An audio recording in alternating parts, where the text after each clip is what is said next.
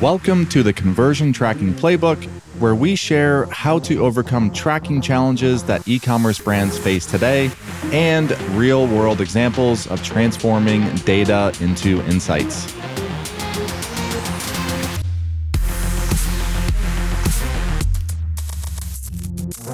Welcome back to another episode of the Conversion Tracking Playbook. I'm your host, Brad Redding, and today I'm going to be sharing 10 of my favorite learning lessons, tidbits, whatever you want to call them from uh, this is episode number 20. So this is actually looking back at our, our first 19 episodes.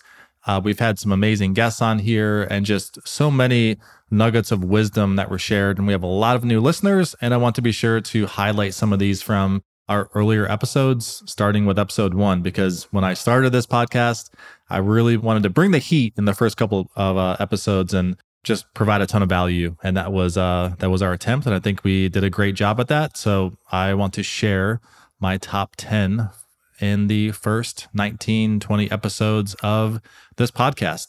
Uh, so number one, this is actually from episode number one. We had Elevar's VP of Engineering on, Thomas and we went really deep into essentially server side tracking. So conversion API, quote unquote, versus client side and just pixel tracking. And one of the big things that you'll hear throughout that episode, and which continues to stand out to me as something we monitor, is why we still see many marketing channels that are hesitant to go full server side tracking. And by full server side tracking, this is they essentially sunset the pixel and remove the need to have their JavaScript running on their website, which many of our customers want and need just for site speed performance, and go full server side. And a lot of that has to do with the dirty word fingerprinting, uh, because all of the data that their pixels can capture from users browsing the site and then use that to better optimize. Obviously, a lot of nuance here. It could be they're just not ready to uh, go full server side and be able to optimize and obviously make your dollar turn into three, four, five, six dollars through better targeting, reporting, etc. But that was uh just Thomas went really deep and just dropped so much knowledge on the history of trackers and where they came from. And I think if you have not listened to that, I highly recommend it because it goes really deep into the world of the conversion API and trackers in general. Number two, this is was also episode number two.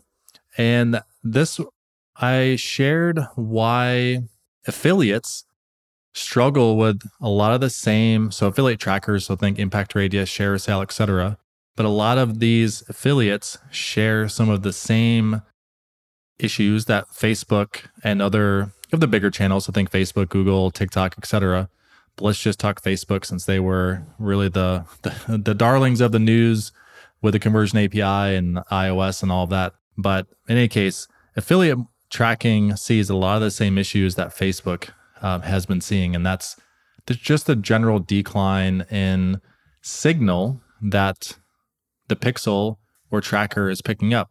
So for many affiliates, the old way of setting up tracking was JavaScript based. So it was adding in a JavaScript snippet either through GTM or in your thank you page settings, and then sending that data to the affiliate.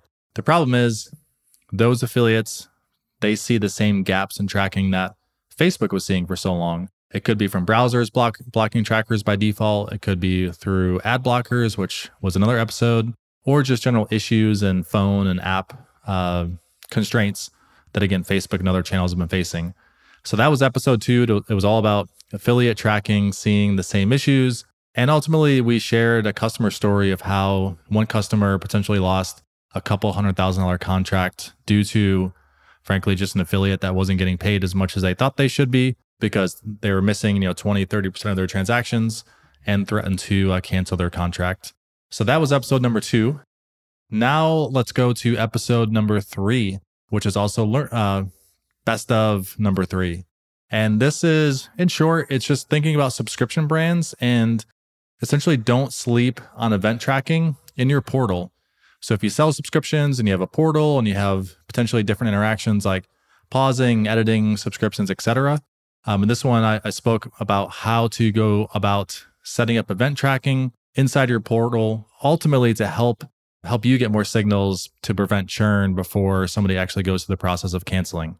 So I shared some examples of behaviors that customers might be doing inside the portal that you could then trigger outreach to customer uh, via customer support, whether it's through a chat or an email or potentially a phone call. But anyways, just looking for the signals that someone might be doing that uh, could ultimately be a leading indicator to them churning or canceling at a future date.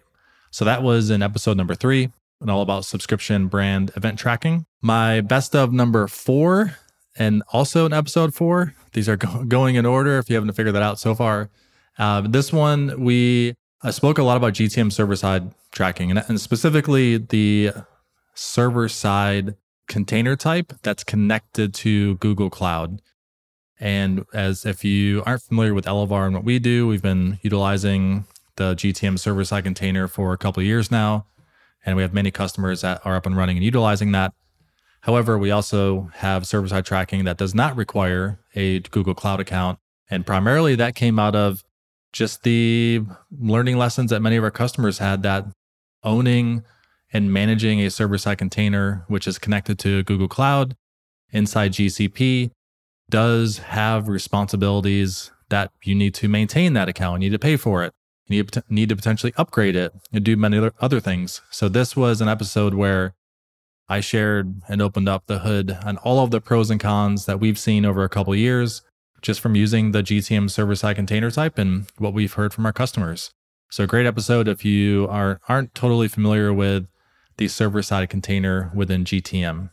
Best of number five was with our very own John from the Elevar team. And this this particular episode, we went through headless analytics, and John is our internal guru on headless tracking and headless analytics and has implemented many, many over the past couple of years.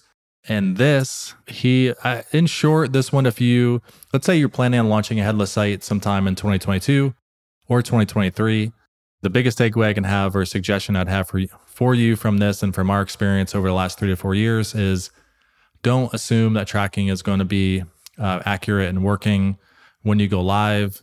Always assume it's going to take a significantly longer time to get your tracking right across all channels. This isn't just GA or Facebook. Think about all the tracking you have. So Klaviyo, and you want to have abandoned cart or abandoned product views, things like that. Uh, many times we see things, uh, we see those type of, of trackers missed during a setup. And it's one of those things that you may not notice it right away until you start digging in post launch and see your email channels dropped and you're just missing on some of these events that previously with your Shopify theme or Klaviyo, just it's basically a set it and forget it. It's not the case with headless sites. So we shared a lot of learning lessons and things to consider uh, if you are going headless. And uh, long story sh- short, with that one, don't wait until day day day of launch or post day uh, or post launch to QA and make sure all of your tracking is accurate because uh, more than likely it is not. Best of number six. This was from episode eight, and this was awesome. This was one of my favorite episodes today. It was it was with my friend Matt at EnquireLabs, and just uh, so much knowledge shared, and just going back and forth on uh, qualitative versus quantitative data. But the one story I'll share that hopefully will encourage you to listen to the entire episode was how one of their customers used a survey question, not in the how did you hear about us just to help them with attribution, but they actually were were asking what they were what so this thing about customer the brand has this question what are you using our product for and the customer so they uh, the brand sold car wash for dirt bikes they ran the question post purchase what are you using our product for and they learned that the majority of their customers were actually families using it for their atvs so the brand up until that point was running all of their marketing using dirt bikes. So it was all they were speaking about dirt bikes and dirt bike images. And they learned that, you know, I don't know what the exact number is, but he said the vast majority were using them for ATVs. So they just completely swapped out all of their creative and copy to focus on ATVs. And then their ROAS just exploded. So that was just one nugget from, again, episode number eight with Matt at EnquireLabs. Highly recommend that one if you haven't listened to that episode yet. Best of number seven. This was my GA4 episode, and this was episode nine. And this was a couple days after the Google announcement that they uh, shocked everyone saying that Universal Analytics is sunsetting next July. And you'll essentially you won't be able to send any more data there. And shortly after that, you won't be able to access any of your historical data. So this is obviously putting a lot of pressure on essentially everybody that has Google Analytics on their site to get GA4 in a place, or frankly, just looking at how you are utilizing your analytics or potentially not utilizing your analytics to work for you and driving insights. So I shared 10 learning lessons on that episode from the GA4 announcement, but a couple of the big callouts here. One is just the the biggest issue of the ease of use of GA4 is just not really conducive to popping in, looking at a couple of reports for you know 10 or 15 minutes to find what you're looking for. It's uh, just requires a lot more legwork to get set up and running. And then the other one was I just talked about how there this is likely just going to be a bigger push to brands to own their own data warehouse or data warehousing solution to visualize their data outside of GA4. A simple one could just be Data Studio, or it could be using a service like Daasity, or potentially building out your own data warehousing and visualization using Looker or other tools like that. So that was a great one. If you um, aren't totally familiar with GA4, the announcement, and all the nuances that goes into it. Best of number eight. This was in episode number 10 with Ron at Rockerbox. And I really enjoyed this one as well because uh, Ron and his team, they just have so much experience with just big data analysis, big brands. Yeah, I think uh, his quote was they their uh, ideal customer profile is you know brands that are going from seed to IPO. So you know Figs and Rothy's, and uh, there's some other big brands they work with. But in any case, he really helped educate everyone that listened to the episode, including myself, on uh, things like OTT, connected TV, podcast, other offline channels. So essentially, how to measure beyond Google and Facebook. And again, Ron being technical uh, at his core, just shared so much amazing knowledge. So if you are interested in getting uh, your own marketing tricks, insights, etc., outside of Facebook and Google, and just looking at your cross-channel attribution and measurement process and how to think about building your in-house data teams, that's a great episode for you to uh, to dig into. So that was episode 10 with Ron at Rockerbox. Best of number nine this was another solo one with yours truly. And this was episode number 14 Why Facebook Still Over or Under Reports. I think I had seven reasons why it may under report and four why over reports. And the main issue that we still see from many of our customers is just a confusion on when Facebook attributes conversions. So, a good example that individual we shared from Common Thread Collective that they put out a while back was it just goes through like a looping video or GIF of the way it used to be. On, on Sunday, somebody clicks an ad, and then that person ultimately purchases on Wednesday. That conversion value gets uh, essentially attributed back to that uh, campaign on Sunday. Post iOS 14, that same, if we go through that same process, that conversion value that happened on Wednesday gets attributed on that Wednesday. It does not go back to the the day of the click or the view. So that uh, the one of the examples there is let's say you turned off all of your campaigns on Tuesday because you weren't seeing any performance. So then, then you have no spend happening on Wednesday, but you still get still get conversion values coming through on Wednesday. That is one of the big uh, big examples or big ideas that they shared and that we pulled out into one of the many reasons that we see Facebook. And I should put in quotes. So the, the under or over reporting is typically what we'll hear from our customers of why is Facebook over reporting for this day or this period or under reporting. And uh, sometimes it's there are issues that there are issues with the actual tracking. Sometimes it's just a change in the way that Facebook is able to report. And other times it's just Facebook. It is what it is these days. It's not as cut and dry as it used to be. All right. So my last best of the first 19 episodes, a short one, a more recent one, episode 16, all around ad blockers. And I think the stat, just in one sentence here 43% of worldwide internet users are using some sort of ad blocking. that's just crazy to think about it. And if uh, there's a, a great link that we included to Backlinko that would give you full breakdowns by country. So you can see US, I think, was roughly in the middle, like 25 to 30%. And you had other countries like, uh, I think India was 50 plus percent, Canada was 35 to 40%. But anyway, it's just a lot of interesting data to dig into. And ultimately it's it's one of those one of the reasons why I have this podcast because there's so much change going on in our industry with conversion tracking and event tracking and just data collection as a whole.